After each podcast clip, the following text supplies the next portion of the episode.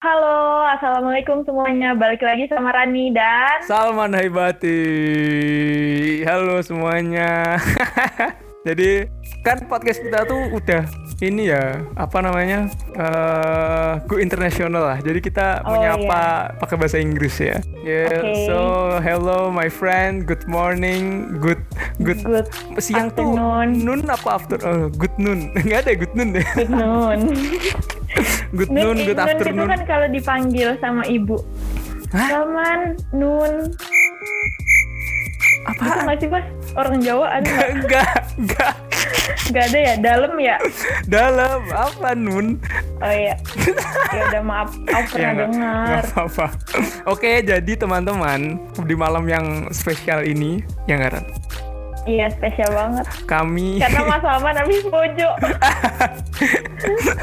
eh udah dong. Jadi di malam yang spesial ini kami akan eh, confess sesuatu. Jadi podcast kami akhirnya mempunyai nama yang benar. Bukannya minggu lalu udah itu ya Eh, mas? udah ya? Udah udah dikasih tahu sama Rian. oh, yaudah aku ngasih tahu. Gimana sih Jadi kamu nggak denger ya? Enggak ketahuan. Jadi awalnya podcastnya tuh namanya podcast apa namanya? Itu Eh, karena Mas Salman nggak jelas aja.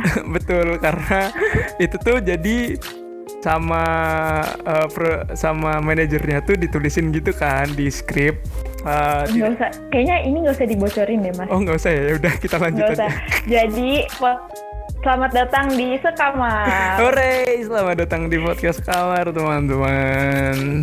Oke, jadi malam ini kita pengen eh, membahas menjadi expert-expert film ya nggak Ran? Asik. Yo, dong. Yoi. Nah, apa sih Mas yang bakal kita bahas sekarang? Nah, jadi Film-film di apa? sesi pada malam kali ini kita akan membahas film-film yang apa ya hmm, menakutkan, tapi dalam artian Iya. yang lain, Ran. Iya nggak? Eh, bukan yang horor-horor, Oh, Bukan. setan, demit. Itu sudah tua, itu sudah tidak menyenangkan. kita akan membahas film yang eh, apa sih? Eh, bergenre bergenre apa Jadi- genrenya? subgenre dari thriller yaitu psychological thriller Ayo, psychological thriller. Jadi bagi teman-teman banget ya sih Bagi teman-teman yang belum tahu mungkin heran ya, psychological thriller Mhm. ini adalah sebuah subgenre di mana filmnya itu membawa penontonnya eh, menjadi disturbed, disturbed itu apa? Terganggu ya, terganggu, Terganggu, secara terganggu. secara mental gitu ya. Nah, jadi semua emosi dan perasaan yang dibawa di film ini tuh bakal kebawa ke penonton Banget tuh, Pak. Dan- ya bener.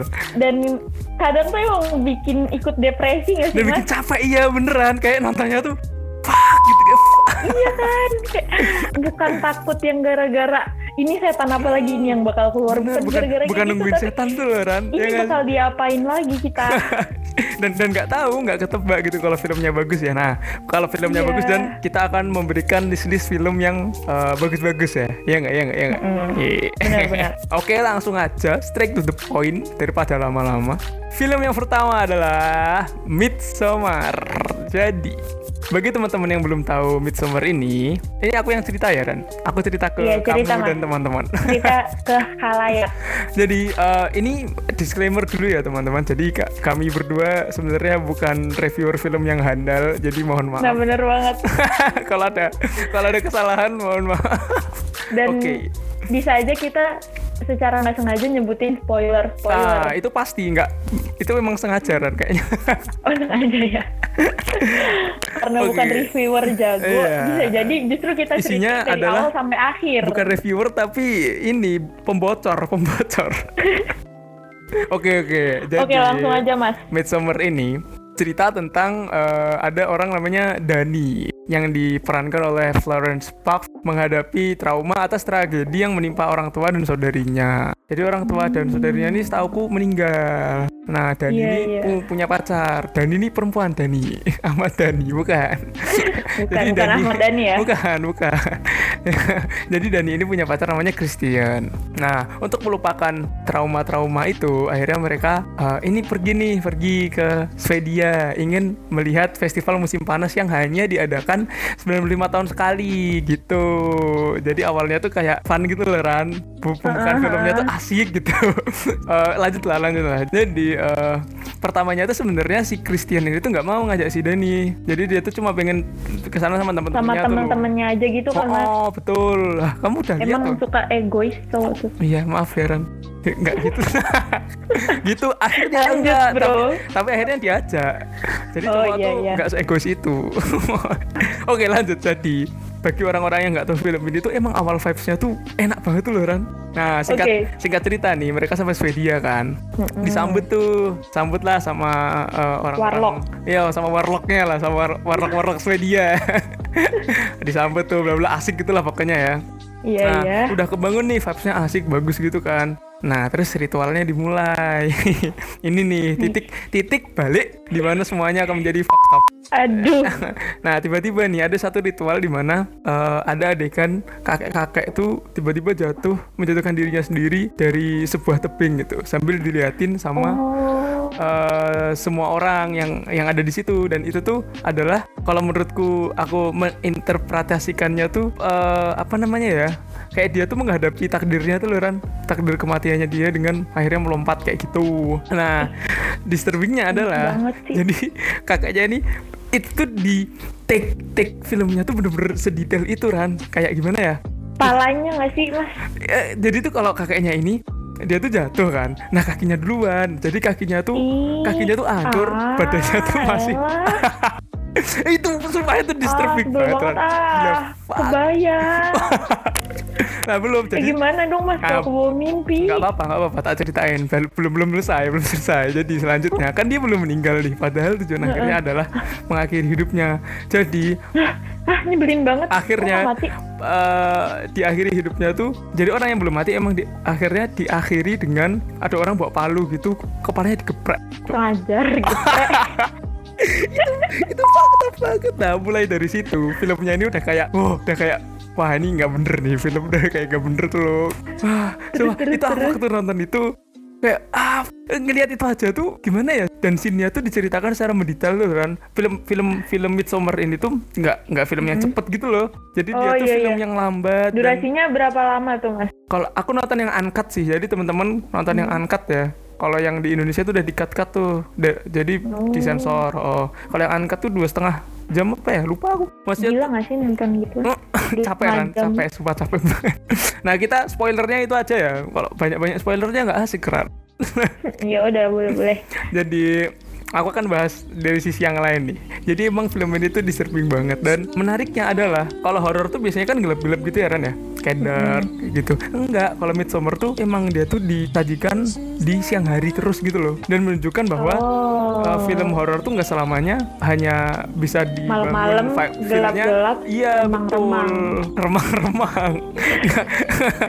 bisa juga dengan sangat terang dan full siang-siang gitu loh. Iya iya iya. Jadi kejadian gore dan horornya tuh semuanya bener-bener ditampilin secara pelan-pelan dalam pencahayaan yang terang gitu kayak kayak gila sih ini emang film sakit sih ini film. Dan gimana ya eh, disturbingnya tuh nggak cuma di gore apa sadis-sadismenya itu loh Ran. Mm-mm. Jadi tuh eh, banyak scene-scene yang juga membuat mentally disturbed tahu nggak sih? Iya iya iya. gimana ya? gimana tuh contohnya? Contoh Jadi contoh. tuh ada yang kayak scene di mana dia tuh kayak nari tapi tuh gimana pokoknya setelah orang itu bunuh diri semua scene tuh jadi terasa disturbing sumpah ah, ini ini wajib nonton sih ini film sakit banget aku kasih rate eh, 8 per 10 lah buat film ini kamu wajib nonton sih Ran harus sampai akhir Oke. sumpah. capek capek banget Ntar, ntar dulu aku mau istirahat dulu oke oke lanjut film Oke, kedua lanjut. film kedua. Sekarang film dari Indonesia. Hmm. Judulnya Perempuan Tanah Jahanam. Oh, oke. Aku belum nonton nih. Aku mau mendengarkan. Oh iya, berarti aku cerita agak-agak panjang nih ya. Janganlah, jangan di spoiler lah. Oke, oke. Nah, jadi film ini tuh karya Joko Anwar. Ya udah tau lah ya karya-karyanya Joko Eh. Anwar segila apa. The OG ya, The OG Joko Anwar. Iya kan, parah banget Keren tau. sih sinematiknya. Kayak filmnya nggak cuma nyuguhin ini horor, lo harus takut, ini Hmm. lo harus deg-degan, ini lo harus gimana, tapi tuh bener-bener banyak banget makna tersiratnya, Yoi, setuju. Mbak, gimana ya? ya kan? Emang salah satu direktur yang ini sih, apa namanya tuh, kayak bikin industri film Indonesia tuh jadi tertantang lagi tuh loh. Iya, Iya iya nggak? banget. Lanjutlah, lanjut. Malah ngomongin lanjut itu. ya, lanjut. Sorry ya teman-teman. Nah, terus naskah PTJ ini Hmm. ternyata udah ditulis sejak tahun 2009. Oh iya. Iya. Jadi tuh persiapannya emang bener-bener mateng Hmm, hmm, hmm. dan nggak ada adegan-adegan kayak dipaksa gitu loh mas. Jadi kan biasanya Gimana kayak tuh? film horor. Jadi kayak film horor gitu kan biasanya ada lilin, tahu-tahu ada korek di sampingnya nyalain aja Oh gitu. iya iya paham paham paham. Jadi tuh kayak udah diatur Kayak udah tokohnya di setting ini, bahwa tokohnya ini emang ke mana-mana bawa korek jadi kalau ada lilin dia tahu ada korek nggak tiba-tiba muncul gitu loh Hmm, itu iya, hal iya. kecilnya aja ya Hmm, apalagi hmm, apalagi yang gede-gedenya nah Anjir. jadi keren-keren keren sih keren sih. Lanjut lanjut. nah jadi film ini tuh bercerita tentang seorang perempuan bernama Maya Hmm. yang main Tara Basro Widih. Jadi di scene awalnya itu Maya ini tuh kerja jadi penjaga gerbang tol ini tuh pas saya zaman-zaman gerbang tol masih pakai loket Oh yang ya. akhirnya manusia ditungguin gitu. orang ya. Hmm. Mm-mm. Nah terus, nah biasa sambil kerja dia sambil teleponan sama temennya di loket sebelah. Oh. Temennya namanya Dini. ah. Terus habis itu si Maya tahu-tahu cerita belakangan tuh ada mobil kuno gitu, mobil tua, kayak 2 sampai tiga kali bolak-balik terus yang nyetir selalu ngeliat ke dia dan tatapannya tuh kayak mau makan dia. Bentar. Kalau tol kan kalau habis masuk harus keluar. Ya muter- jadi dia keluar masuk tol aja gitu. Muter-muter kali. Oke Emang oke. ngajak ngintai kayaknya. Hmm. Oke lanjut nih asik ini nih mulai. asik. awalnya udah kayak gini nih. ini dir dulu nih, Mas. nggak lama setelah cerita gitu, dia tahu-tahu datang itu mobil, panik lah tuh si Maya. Oh, oh. Datang terus ngeliatin kayak biasa, terus ada mobil di belakang mau nggak mau si mobilnya ini maju. Mm-mm. Ternyata dia bukannya keluar, tapi malah cuma minggirin jalan, eh minggirin mobil, minggirin jalan. Terus dia nyamperin si Maya sambil bawa golok coba. Itu cowok. Ini cowok, cowok. Jadi Oh, gue pikir dia yang bakal jadi antagonis sampai akhir Mm-mm. awalnya. Hmm. Terus habis itu Maya keluar, lari, si Dini nelpon. Pokoknya ngehubungin keamanan, lari dikejar, terus kayak mau dibacok gitu. Mm. Terus pas si Maya jatuh, sempet mau dibacok sekali, tapi nggak kena. Abis itu ada bekas luka di pahanya si Maya. Oh. Itu ditusuk sama golok, terus disayat. Abis itu baru polisi datang. Ditembak lah tuh si orang itu. Ah, itu gore sih, itu sadis sih. Ih, sumpah. Tapi itu masih dikit, hadisnya masih dikit. Eh, Masih belum apa-apa, cuma dari awal tuh udah kayak deg-degan gitu Eh, loh mas. Kayak udah disajikan bahwa Oh itu aku bayangin Udah ini aku bayangin aja tuh ngeri. Iya kan? Nah, terus abis itu ya udah mereka keluar dari kerjaan itu. Terus jualan Ya. baju di pasar. oh berdua, mereka berdua nih Heeh, sohib berdua. lah ya, sohib. Heeh, sohib. Kayak mereka itu kayak perempuan yang dari ekonomi rendah gitu loh mas dari Oh, kecil oke, kayak nggak ya. pernah ngerasain hidup enak. Terus orang yang mau ngebacok tadi dia itu bener-bener ngasih clue di awal film buat akhirnya. Oh, eh jangan di jangan di spoiler dong, bos, Ya, bosku. pokoknya aku ngasih tahu aja. Jadi makanya nonton yang fokus ya, Oh, oke, yang oke, Kak. fokus nontonnya. Siap kak. lanjut mereka jualan baju kurang laku nah terus habis itu pokoknya di clue itu dikasih tahu pokoknya yang jadi dasar mereka itu bakal nyari keluarganya si Maya karena pas main ke Oh. rumah bibinya si Maya ini dapat foto foto Oh. keluarga gitu Hmm, lanjut lanjut. ibu bapak sama si Maya, kecil Maya. Oh, oh. tapi dia juga nggak inget pas dia kecil bentukannya kayak gitu Oh, jadi Maya ini nggak tahu kalau dia punya ibu dan orang punya orang tua yang lain gitu. Iya, bukan yang lain. Dia nggak punya orang tua dari kecil. Oh, taunya? Iya, Oke, tapi oke. dia punya orang tua. Tapi bibinya ini nggak pernah cerita ke dia. Hmm. Nah, terus Oh, di foto itu ada rumah besar di belakang mereka. Nah, terus abis itu mereka berdua mikir, ini rumah lo kali, coba aja diurus, kali aja masih bisa. Tapi- terus warisannya buat Uh, bertahan hidup mereka gitu kan. Itu tahu rumahnya dari mana? Tahu rumah? Di foto itu, di foto itu. Terus Kan nyari rumahnya? Mungkin kan? Iya. Terus Si mas-mas yang mau ngebacok ini clue dari awal tuh ngasih tahu gitu mbak namanya ini ya mbak mbak desanya mbak dulu tinggal di sini kayak gitu ngasih tahu gitu loh mas jadi tuh Oh. ketahuan dari sini dia tuh memutuskan buat ke desa itu Oke, yang diomongin sama si Sama bapak-bapaknya si- tadi. bapak-bapak yang tadi Ah. sebenarnya ada ada kayak detail-detailnya juga oh terus pas masih di pasar nih jadi eh, pas lagi di toilet Pasar Si baju Mas. ini, Boh. Tuh beli tuh Iya jual pasar baju, nih, Oke. pasar jual baju. Yang bekas sayatan di paha itu tiba-tiba berdarah. Oh. Terus tahu-tahu ada keluar kertas. Kertas isinya tulisan Jawa kuno di foto. Tapi kertasnya kebuang ke toilet. Ah, tapi udah difoto. Tadi uang udah alhamdulillah udah dipoto. Ya Alhamdulillah. alhamdulillah udah ada udah ada HP gitu Ada kan. ada apa lah ya, aman lah ya. Nah terus abis itu ya udah pas mereka berangkat di bis ketemu sama dosen sastra Rusia. Hmm, yang kebetulan dia tuh belajar banyak bahasa gitu. Jadi dia tahu itu Aksara tulisan apa Jawa. di aksara Jawa itu. Dikasih tahu tuh sama bapak-bapaknya mas sama pak dosennya Heeh. aku aku nggak mau dengerin apa artinya. Soalnya itu bakal spoiler. ya udah nggak aku kasih tahu ya pokoknya Bagus jangan. pokoknya ini jimat penting gitu Hmm, oke oke. oke. yang bikin iblis kata bapaknya gitu Oh, ya. nah terus pas nyampe di desa ini dia itu ke rumah kepala desanya tapi pas di jalan kan mereka naik andong Mm-mm.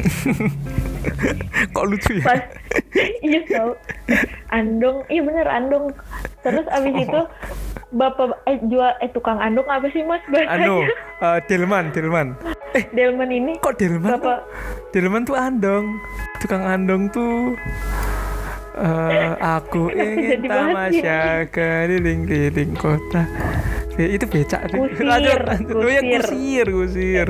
nah kusirnya itu nggak tahu nama desa Harjosarinya tuh di mana banyak yang nggak tahu Oh, nah ya udah tuh akhirnya muter-muter tok. enggak enggak dia tahu akhirnya ketemu sama satu yang tahu cuma dimahalin harganya itu nggak penting sih sebenarnya nah terus abis itu diantar ke sana diantar ke rumah kepala desanya kepala desanya ini eh, dalang jadi tuh dia kayak Ah. udah go internasional Oh gitu ki kayak ya. udah semua semua tahu Ki siapa namanya Kisap tadi Siapa itu?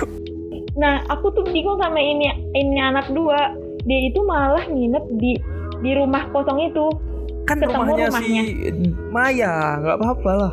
Cuma 20 tahun nggak ditempatin Mas Iya. Salman Iya, betul. aku berani enggak, enggak, enggak kak. Mau berani, Kak. mau mau aku taruh di situ Enggak kak, takut kak, jangan kak. mereka tuh bener-bener tidur di situ nginep Hmm, udah tidur hmm. aja semalam di sini nah pas hari pertama nyampe itu tuh kayak beneran ada yang meninggal terus besoknya beneran ada yang meninggal lagi juga dan pas nyari kuburan orang tuanya si Maya ini dilihat-lihat itu banyak banget kuburan anak kecil Aku takut, cok, suat. Nah, terus abis itu disamperin dia sama Warlock. Warlock. Sardusari. Oke. Disamperin, di, dibilang eh, katanya yang nyimpen surat-suratnya itu Pak Kisap tadi. Surat-surat. Kalau mau ke sana, surat-surat rumah itu. Oh ya, ya. Ahli warisnya perempuan, namanya Rahayu. Nah, si Dini ini mau nyelamatin si Maya. Akhirnya dia bilang kalau dia itu Rahayu. Terus dibawa. Oh iya, aku lupa ceritain. Ada detail yang kurang. Ah. Jadi di belakang foto keluarganya itu ada tulisan tulisan nama bapak, ibu sama nama anak itu. Anaknya Nah. namanya. Anaknya itu Rahayu. Oh. Maya ini pas kecil dipanggilnya Rahayu, tapi nggak tahu kenapa tiba-tiba dipanggil Maya. Oke, oke, oke. Makanya terus Mayanya ngaku bahwa dia adalah Rahayu. Dini yang ngaku kalau dia adalah Rahayu. Oh, oke. Kan Oh, ke dia ke rumah itu tadi pas ya? ada Dini. Heeh, jadi Dini ngebohong gitu loh, Mas. Oh, Oke, oke, paham. Terus, terus? terus dibawa dibawa ke tapi bukan ke rumah kisah tadi malah dibawa kayak ke hutan-hutan gitu Eh, abis itu di sini kayak ada scene di sini tuh ada scene yang bener-bener eh, gimana ya udah nonton sendiri aja deh yang bagian sini Emang harusnya nonton sendiri wah kamu tuh cerita banyak banget deh kamu tuh. ya ini tuh awalnya tahu cuma aku Sumpah? kepanjangan aja. Ini awal Oh banget kira ini tuh udah jadi sampai. mulai dari hilang Hah? baru baru yang Oh mulai. bumi gonjang ganjing Oh, Oke. Oke kita mungkin bahas dari sisi lain ya Ran. Kamu masih mau cerita Oke kita bahas udah bahas aja lah udah pokoknya nonton sendiri nah tapi ternyata semua premis-premis di awal itu bakal diputer balik di akhir Oke jangan diceritain, jangan ceritain. ya Biar intinya kayak gitu biar intinya para penonton- apa pun apa pun yang kalian pikirkan di awal itu tuh di akhir akan diputar akan balikan. berbeda terus habis itu bener-bener Aku- aku- kayak mau adegan fuck up banget Aku mau nebak pasti sesuai judulnya. Hah, apa Perempuan Jahanam. jahanam. Dan siapa perempuan. perempuannya eh, dah- yang jahanam siapa eh, eh bukan nonton sendiri Maya. aja Ah, fuck. Oke, oh terus nanti boleh. hampir di akhir ada satu tokoh lagi yang main Asmara Abigail dia berperan sebagai Ratih Iya pokoknya pokoknya pokoknya pokoknya, pokoknya nonton aja sendiri. Nah terus tiap karakter di film ini tuh kuat banget. asik ya kalau kalau nonton kayak karakter kuat tuh aku seneng. Iya bener-bener isinya kayak orang-orang berani gitu. Iya gitu deh. Tapi jangan enggak, jangan di enggak spoiler lah, juga. jangan spoiler lah. Udah Iya, cukup spoiler dari kamu tuh udah banyak tahu tidak. Tapi itu masih di awal tau mas. Akhirnya tuh bakal beda lagi. Tapi setelah nonton ini kayak nggak bakal ada yang nih sama sekali nggak bakal bingung. Akhirnya bakal maksudnya kayak ah ini kenapa begini ini kenapa Hmm. begitu kayak gitu Jadi pokoknya gantung bakal ya? dijelasin di akhir Oke, gantung. aman lah. Jadi bagi teman-teman yang nggak suka akhir gantung, ini cocok Ini aman kalian. banget sih. Ah, kalau Midsommar tadi tuh akhirnya gantung, akhirnya gantung, akhirnya. Oke, rating berapa? berapa ya aku nggak bisa ngasih angka lagi Sumpah. 8,7 Oh, 8,7. Oke, boleh lah, boleh lah. bagus Kayaknya asik sih. apalagi buat ukuran film Indonesia Mm-mm. Oke, lanjut. Aku ya giliranku. Aku aku mau bahas Hereditary. Nah, jadi Hereditary kau pasti udah nonton juga kan? iya iya iya ini gila Ah, ini- sumpah jadi ini aku ini bisa kita obrolin lama juga tahu kita akan ngobrol untuk teman-teman. Jadi Hereditary ini adalah ancestornya dari Midsommar. Jadi sutradara, sutradaranya tuh sama Sutradara. namanya tuh Ari. Eh, Ari Oh. siapa gitu aku lupa. Ari Lasso Mm, Ari Untung nggak tahu deh lah. Aku Aku mau lanjut, aku mau lanjut. oke lanjut aku tidak akan lanjut, peduli denganmu. Oke, jadi nah spoiler dikit nih. Jadi awalnya Rani pasti juga udah tahu. Jadi tuh ada keluarga nih, keluarga. kalau aku udah tahu aku nggak minta ceritain mas ya. skip lah yuk Ah nggak mau, nggak boleh. Kita kita ceritain buat ini pendengar buat sekamar. pendengar Sobat sekamar sobat sekamar. Yo Sobat sekamar asik ya udah punya nama fans Udah dong pendengar. Jadi awalnya nih sobat sekamar. Oh iya. Ada jadi ceritanya tuh awalnya ada sebuah keluarga berencana. Nah, ada satu ibu satu satu, ibu, satu ayah bapak, dua, dua anak. anak. Nah, dua alhamdulillah laki-laki perempuan ya Alhamdulillah, cocok banget loh KB lah pokoknya. Jadi Iya. kakak ini namanya Peter dan adiknya ini namanya Charlie. Nah singkat cerita si Charlie ini pengen ikut kakaknya party ya kan. Mm-mm. Heeh, terus oh dari awal udah ditun itu tahu ada clue sendiri apa tuh? Yang neneknya meninggal. Oke pokoknya singkat cerita kita lanjut dulu. Jadi lanjut yang party ini ya jadi par- padahal tuh sebenarnya kakaknya kan nggak mau ya Ren ya? Si Peter ini tuh kayaknya males banget sama adiknya nggak mau ngajak Si ngajak itu Tingnya juga nggak mau bahkan. Charlie juga nggak mau ya? Iya karena di keluarga Charlie nggak mau ikut party tahu oh sebenarnya. iya? Nggak mau. Iya. Yang nyuruh tuh siapa dia nggak maksa yang maksa tuh ibunya. Oh ibunya. gitu. Udah kamu ikut party sana main sama Oh. teman-teman teman-teman kakakmu gitu kan? teman-teman lah Hmm. pokoknya. Gitu gitulah Nah, akhirnya ikut party nih. Singkat cerita setelah party dua bersaudara ini pulang kan? Wah nah waktu waktu pulang nih waktu pulang nih. Inget gak mereka pulang gara-gara apa? Gara-gara oh aku inget jadi si Charlie-nya ini punya eh, alergi ya nggak? Mm-mm, Nah. ya ya ya alergi. Terus dia jadi Alergi. sesak napas gitu kan. Hmm, alergi kacang setauku. Aku lagi inget nih detailnya nih, bagus Ran. Lanjut Ran. Nah, terus habis itu sesak napas beneran sesak napas. Akhirnya dia nyamperin si Peter eh Peter Peter.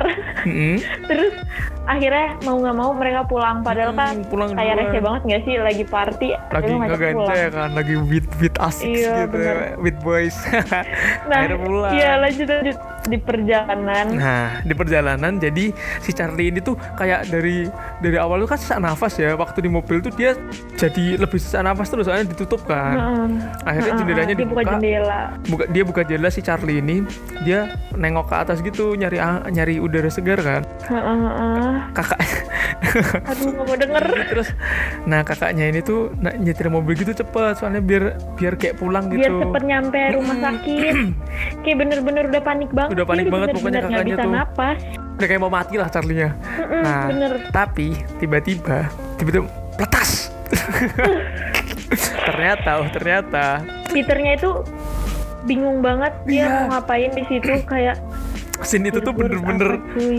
akhirnya Uh, dia lanjut jalan balik definisi rumah. fakta sih definisi. Oh itu Heeh, dia balik terus dia, dia langsung balik naik dengan- ke atas langsung ke kamar. Badan adiknya ditinggal di mobil oh iya iya iya. Itu wah gila. satu scene itu kayak bener intens dan wah itu. Oh Ih. gila sih itu gila sih. Terus sebelumnya itu kan neneknya meninggal. Ini rumah kayak masih baik-baik aja gitu loh mas. Ya nggak sih? Kayak iya sedih-sedihnya ibunya masih bisa ditahan. Sedihnya tuh normal loh kayak tau gak sih? Kayak nggak terus tahu-tahu nemu mayat kepalanya di mobil. Langsung teriak ibunya ya nggak? Iya wah histeris parah parah parah banget sumpah. Terus si Peter itu jadi tuh tag-nya tuh si Peter tuh diem gitu kayak nggak tahu apa-apa gitu. Wah itu parah banget sih. Oh teman-teman pokoknya harus nonton kalau mau yang lebih lebih dari Midsummer tapi nggak tahu lebih lebih dari PTJ nggak? Lebih lah. Lebih ya? Ini lebih bikin gila. Ini beneran Ini- bikin de- depresi. Wah. Bahkan musik-musik yang ada di Hereditary Ah. ini bener-bener bikin depresi Iya. iya nggak sih mas bener kan So, jadi itu bukan cuma musiknya Ran, kayak sound effect-nya tahu nggak sih si Charlie Iya, tuh suka heeh. suka ada suara iya ah mas mas udah jangan Oh dicontohin iya jangan, kamu takut ya. Nanti teman-teman pokoknya dengerin di seantero film itu bakal ada suara itu terus. Oh ini annoying banget sumpah ini aku parah speechless sih, aku speechless sama filmnya. Jadi gimana ya kita kita jangan bahas dari segi ceritanya lah. Kalau ceritanya udah pasti Heeh. si Ari ini, wow itu mastermind Udahlah. banget sih, brilian banget, sumpah brilian banget. Keren banget sumpah. Mungkin mau bahas dari sisi lain dan dari eh, jadi tuh disturbingnya nggak cuma karena lagi-lagi nggak cuma karena gornya Ran. Tau nggak? Nggak cuma karena sadisnya tuh loh. Di seluruh film tuh kamu bisa ngerasain bahwa kamu tuh kayak tertekan tuh loh tau gak sih Ran? iya iya iya Iya, bener banget bener bener, kan? banget mas bener banget aku waktu nonton itu absurd banget ini oh, film berat. ya sumpah absurd berat jadi kayak setiap scene-nya tuh dibawa pelan gitu Iya, dan nggak nggak kayak kalau PTJ kan kayak tep tep tep tep, Mm, tep, kayak ada aksi, lagi aksi, ada aksi lagi gitu kan. masalah. Iya kalau kan? ini tuh enggak ini tuh kamu dibiarin Iya, kayak ini tuh- dibiarin merana tuh tuh. Iya, bener banget, bener banget. Pokoknya dikasih waktu untuk dikasih waktu ya untuk ikut stres. Mm, ikut stres, ikut ikut di filmnya gitu kayak Depresi. masuk gitu. Fuck, ini ini keren banget sih. Endingnya absurd, lebih absurd Endingnya lagi. absurd banget, awalnya Absurd absurd, banget. banget.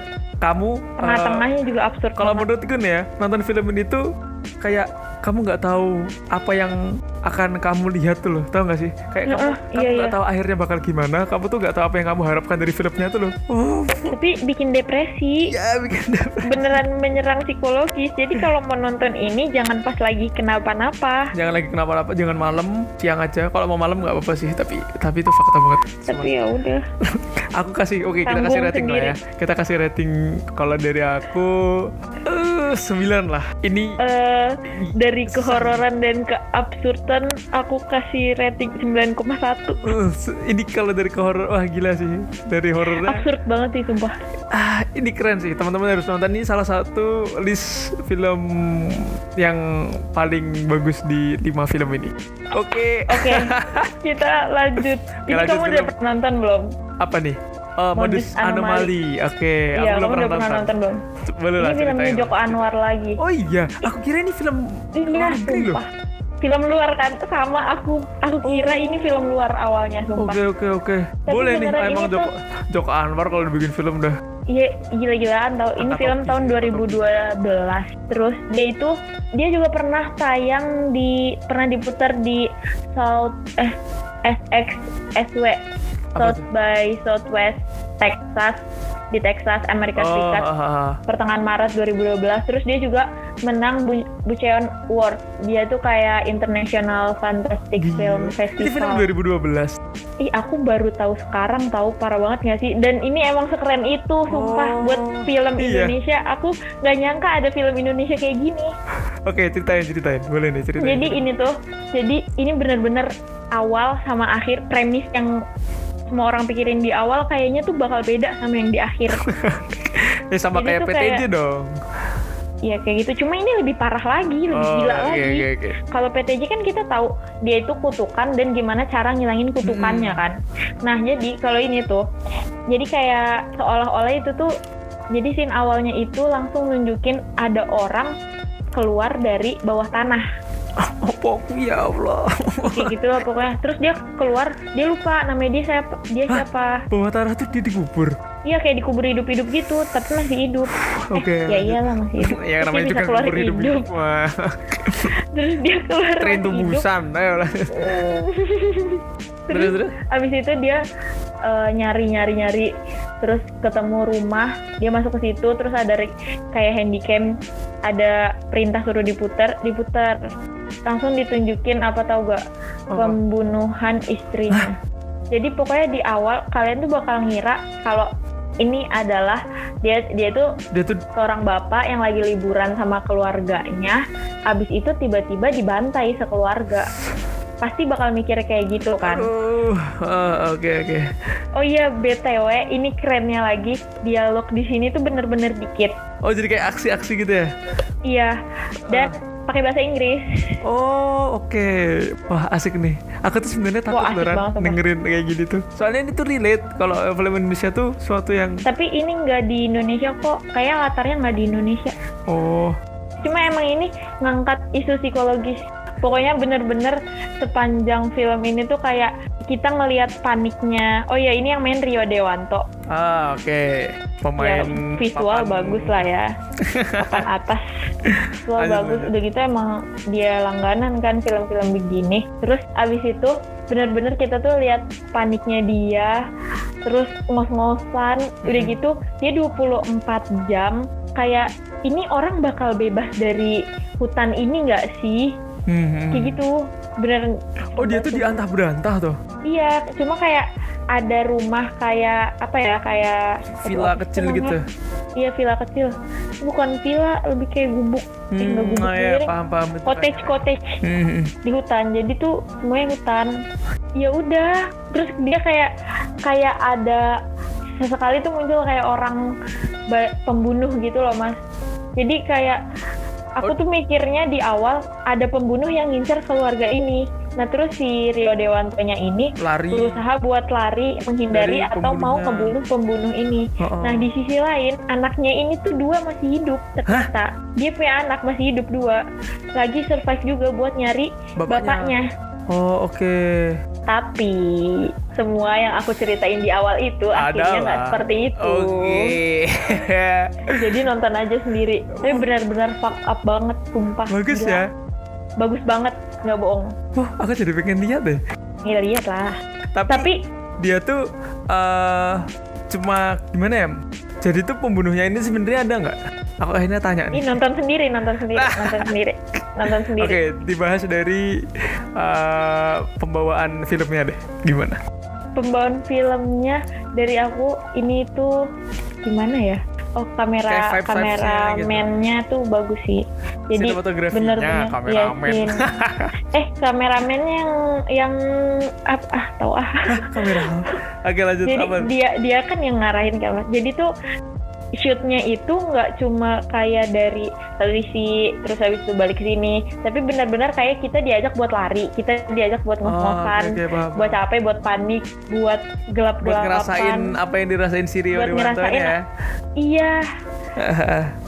Gila sumpah bisa gila bagus sih Terus Kamu tuh- banyak banget lanjut, kejutan-kejutannya. Banyak banget kejutan jangan lah jangan dikasih tahu lah Ya oke, aku nggak kasih tahu. Tapi sumpah parah banget. asik ya asik ya Terus iya asik. Terus bunuh-bunuhnya juga nggak disensor samsek dan ya gitu deh. ya namanya juga Joko Anwar Thriller. kita bisa mengharapkan ekspektasi tinggi pada Joko Anwar Iya benar. kasih rating deh kasih rating modus anomali berapa Mod- modus anomali menurutku dia lebih tinggi dari PTJ 9 per 10. Serius? Iya. dari PT Tapi dia bukan menurut aku ya, Ah. kan balik ke selera masing-masing. Oh, iya sih. Karena dia nggak ada setannya, jadi makanya aku Lah. berani. PTJ kan gak ada setannya ya Ih, ada tahu dikit. oh kan cuma dikit maksudnya Tapi tetap aja namanya setan. iya sih setuju aku sama kamu Iya kan? aku tuh Lanjut. oh ya oke lanjut aku mau ngomong sesuatu Apa tapi- kamu mau ngomong Nggak, apa deh? mau nanti kamu takut nanti kamu takut Oh yaudah, yaudah, Oke. yaudah nggak apa-apa. Jadi lanjut ya. Ini film terakhir nih yang akan kita bahas, yaitu adalah platform, the platform. Uh, Ini- ini juga aku udah nonton. Ini film yang menurutku ini fakta sih. Semua film yang kita bahas sebenarnya fakta sih. Tapi Iya benar. yang ini kalau menurutku ya nggak se ini masih ada tujuan filmnya, paham gak sih? Iya paham. Kalau ka- yang lain, nggak kayak Hereditary. iya itu nggak ada maknanya samsek. Itu nggak ada maknanya Hereditary. Kayak cuma bikin itu orang cuma depresi bikin aja. orang cuma bikin kamu gila tugasnya cuma bikin kamu gila terus udah gitu bener. kalau platform ini masih ada Banyak metaforanya. ya banyak metafora. Bener setuju aku banyak metaforanya. Banyak hal-hal yang tersirat dari scene-scene yang ada. Tapi disajikan dengan oh dengan dengan dengan cerita yang eh, menurutku menarik sih eh, apa penyajian ceritanya jadi aku pengen cerita dikit ya kamu pasti juga udah nonton kan Iya bener. Ceritanya adalah secara garis besar ada sebuah penjara. Bukan penjara sih, apa ya Ran ya? Sebuah lab Kayak bukan percobaan. lab juga. Emang Apa lab sih? percobaan? Nggak tahu. Dia lebih kayak itu nggak sih? eh antara tempat rehabilitasi gitu. Hmm, mungkin ya. Jadi kita nggak tahu sih itu sebenarnya apa. Ya nggak sih? Heeh. Kayak di real life tuh yang nggak ada. Mm-mm, di real life nggak ada. Jadi ada sebuah tempat yang di mana itu ada eh, ratusan tingkat. Oke, ratusan tingkat biar nggak biar nggak spoiler. ada ratusan tingkat dan dari tingkat pertama sampai akhir itu tuh jadi ada eh, mimbar, ada mimbar yang bergerak dari atas sampai ke bawah gitu. Nah, mimbar di mimbar itu disediain makanan, disediain Iya, makanan dari yang penuh makanannya penuh di mimbar itu. Nah, jadi dari tingkat Dari lantai Dari lantai pertama, pertama, itu penuh. Heeh, bener, pasti penuh kan. Nah, entah sampai lantai terakhir apakah orang-orang tuh rakus apa enggak. Nah, kayak gitu tuh. Nah, Tergantung. gitu loh, itu itu film itu inti dari filmnya sebenarnya ya enggak sih? Iya. Nah, tapi di jadi film ini tuh itu itu garis besarnya ya. Nah, jadi film ini tuh menceritakan tentang seorang namanya Goreng. Aku nggak tahu kenapa Goreng. namanya Goreng sama Terima Gaji. Tapi nggak sih? terima gaji terus imogiri. Imo ada Imo, oh iya ada Imogiri kok. Gak Ada imogiri. Dia yang di yang cewek bawa anjing itu loh. Oh, ini Imogiri. Iya, namanya imogiri. Kayaknya ngambil dari nama Indonesia gak sih? Aku tuh dari awal kayak Ini goreng. film Spanyol kan? Oh ya, ini oh ya teman-teman ini film Spanyol dibikin oleh Netflix tahun 2019. Jadi eh, apa ya? Kita mau nyeritain apa dulu nih Ran? Aku kayak pengen Dari awal aja nih. Oke dari awal. Dia scene pertamanya itu apa sih yang ditunjukin? Jadi scene pertama ini ada seseorang bernama Goreng. Tiba-tiba bangun di sebuah Goreng. sebuah tingkat di yang jadi tempat ini adalah namanya hole the the hole ya lubang lubang. Di sebuah Iya, iya. the, the hole lah kita sebutnya hole. Ketemu sama orang namanya Terima Gazi nah dia jadi tuh Sama-sama. apa sih lanjut lah lanjut terus mereka ada di tingkat eh, agak atas lah jadi masih dapat makanan-makanan gitu di tingkat Aku pikir itu di tengah tau. ya pertamanya aku juga Ran Aku pikir ya. Jadi kayak waktu Iya waktu kan? makanannya turun tuh makanannya udah pada habis kan. Terus kayak wah ini udah ini cuma di- ini di tengah sih gitu. Ah, Tapi ternyata wah ternyata parah banget. jadi itu tuh kalau menurutku kalau kalau kita sebagai penontonnya tuh kayak tempat buat kita lihat bagaimana orang bertindak tuh loh, tau gak sih? Iya. Kayak- sama representasi orang itu tuh kayak gimana sih? Oh, oh, kan jadi gimana di ya? Bener. di situ tuh mereka cuma boleh bawa satu satu benda. Oke, jadi ceritain Nasi goreng ini deh. bawa buku. Diceritain apa namanya? runtut lah, runtut. Jadi Iya sama sama aturan-aturan yang ada di The Hall ini. jadi pertama si goreng Dia ini adalah seorang ikut apa sih namanya diploma. Oh, bla, jadi tuh dia tuh ingin mendapatkan sebuah diploma terakreditasi gitulah diploma terakreditasi nah caranya adalah dengan masuk ke dalam the hole nah akhirnya dia mendaftarkan diri Oh. tuh Enggak, sebenarnya itu kalau pokoknya kalau misal lu mau dapet sesuatu, kalau lu udah ke The Hall, lu bisa dapet itu. oh gitu Iya. oh aku baru Nah terus tahu kayaknya ya, Ah, terus atau lu mau menebus dosa apa gitu ya kayak si Terima pembunuhan Gazi kan. Ah, ah, ah. Heeh, heeh. jadi the dia nggak sengaja, the hole itu kayak gimana ya sengaja. ah inilah tanda petik nggak sengaja ya Iya. Pokoknya teman-teman kalau mau kalau mau tahu detailnya nonton langsung lah. Kita coba cerita-cerita bahas gitu. Heeh. Kenapa terus kenapa sebenarnya itu makanan-makanan yang ditaruh di mimbarnya ini bisa sampai ke lantai paling dasar karena setiap orang itu sebelum masuk ditanyain makanan, kesukaannya apa. kesukaannya, betul. Makanya setiap orang tuh sebenarnya punya jatahnya masing-masing. Iya, setuju. Jadi itu sebenarnya dari tingkat atas sampai paling bawah itu sebenarnya eh, ada jatahnya masing-masing. Tapi karena kerakusan manusia yang jadi jadi tuh gini teman-teman. Eh, di the hall ini ada sistem di mana setiap satu bulan kamu tuh ditempatkan di tingkat yang lain. Makanya ketika kamu ada di tingkat atas kamu tuh pengen makan banyak-banyaknya tuh loh Karena kamu udah pernah ngerasain pas kamu di tingkat tingkat bawah. paling bawah-bawahnya nah itu loh itu itu bagus sih Eh, apa kalau katamu metafora ya itu bagus sih ininya Eh, tersiratnya kayak oh gitu Iya. ya kayak eh, Iya. relate tuh loh relatable tuh loh Iya relate orang-orang yang di atas tuh biasanya suka serakah kan rakus. emang orang-orang di atas tuh parah banget kalau nggak Tapi nge-spoil banyak banget tahu yang sebenarnya yang banyak yang bisa dibahas dari ini. tapi yang Kayak banyak banget pesan-pesan wow. besar-besar apa emang apa emang besar-besar banyak tahu makna tersiratnya. Kayak apa lagi ya? Kayak pesan di akhir yang mau dibawa ke atas. Oh iya itu itu juga. janganlah itu spoiler. Aku tuh sebenarnya nggak pengen nge-spoileran. Gimana tapi tuh kalau nggak cerita spoilernya tuh kurang gitu loh. Iya kan? Soalnya soalnya eh, hal-hal disturbingnya tuh ya spoilernya itu gitu. Mm-mm. memang teman-teman nonton sendiri lah. Ini film bagus ini pokoknya. bagus banget ya. Ini bagus banget sih. Dia nggak cuma thriller yang isinya bunuh-bunuhan tapi darah ada dan cerita. hal-hal jijik. Ada cerita yang membang gimana ya karakternya bagus gitu. Aku suka iya karakternya kuat juga dia karakternya kuat juga. Dan dia tuh kayak sebenarnya menyeratkan kayak banyak isu-isu kayak yang tadi kita bahas. Yang ya bener.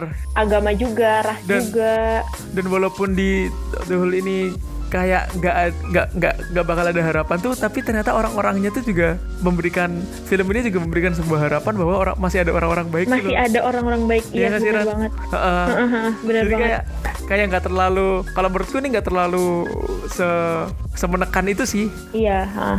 ya paling kalau orang-orang yang takut sama darah-darah, darah-darah bunuh-bunuh pembunuhan, Ya. ini agak agak menyeramkan lah Kalau the Ya, platform, platform. the platform ini dia tuh kayak lebih ke menggiring penonton buat ujung-ujungnya tuh nentuin sendiri Iya, akhirnya kayak betul. apa. akhirnya kayak apa soalnya kita nggak di- digantungin tapi sebenarnya kalau menurutku Gak ya gantung-gantung banget. sih. mungkin penontonnya tuh banyak yang berpikir positif tuh loh Iya, ini- tapi ada aja yang berpikir negatif kan mungkin pasti. ya kalau menurutku ini filmnya lumayan positif sih Ran Iya, terus kayak manusia juga nggak boleh terlalu skeptis oh skeptikal Kayak- tentang kehidupan gitu ya Iya, kayak ya lu tuh harus beradaptasi gitu loh. hmm Kayak jahatnya si Terima Gazi ini, sebenarnya dia nggak jahat sih kalau menurutku.